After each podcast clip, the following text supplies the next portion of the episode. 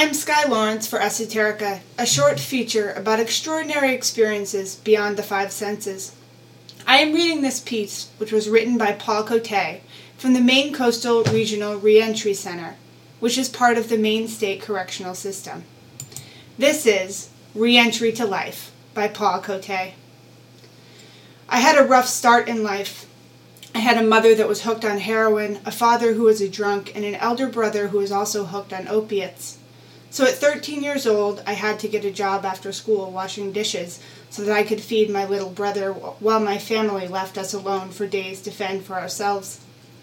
As a young man, I didn't know anything about life, so I had to learn quickly. I was given the biggest job in the world, being my little brother's dad and brother at the same time. At 13, I did all I did was work and school, so I didn't have the teen life that most people got to experience while growing up. Now, with a little bit said about my past, I'm not mad at anyone for the life that was chosen for me. What it did was make me one of the strongest people in the world, but also very vulnerable. Eventually, I grew up and began using opiates and drinking heavily. Opiates turn people into versions of themselves they never in a million years imagined they would be. The more I was in the scene, the more I used. Then I started selling, which is a whole new animal within itself. That life was what I grew up around, what I was used to, and what I was very good at. I saw situations where I could manipulate the weak and come out on top, even in bad situations. It made me lie, cheat, steal, and treat people badly. It took over a part of my brain that I never wanted to see.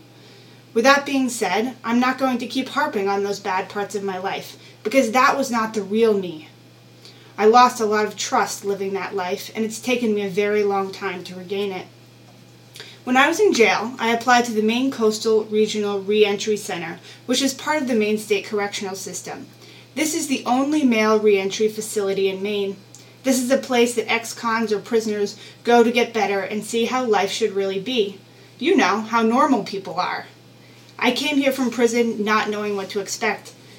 But I found that there's lots of useful classes and great teachers that really care and work hard to make sure you succeed. Many of them work on their own time. The caseworkers are incredible people, some with the same struggles I went through, and were able to turn their lives around. I trust these people with my life. Over time, I've grown to be a better person. I've learned to change the way I live. All the boys in the back have come become very close family.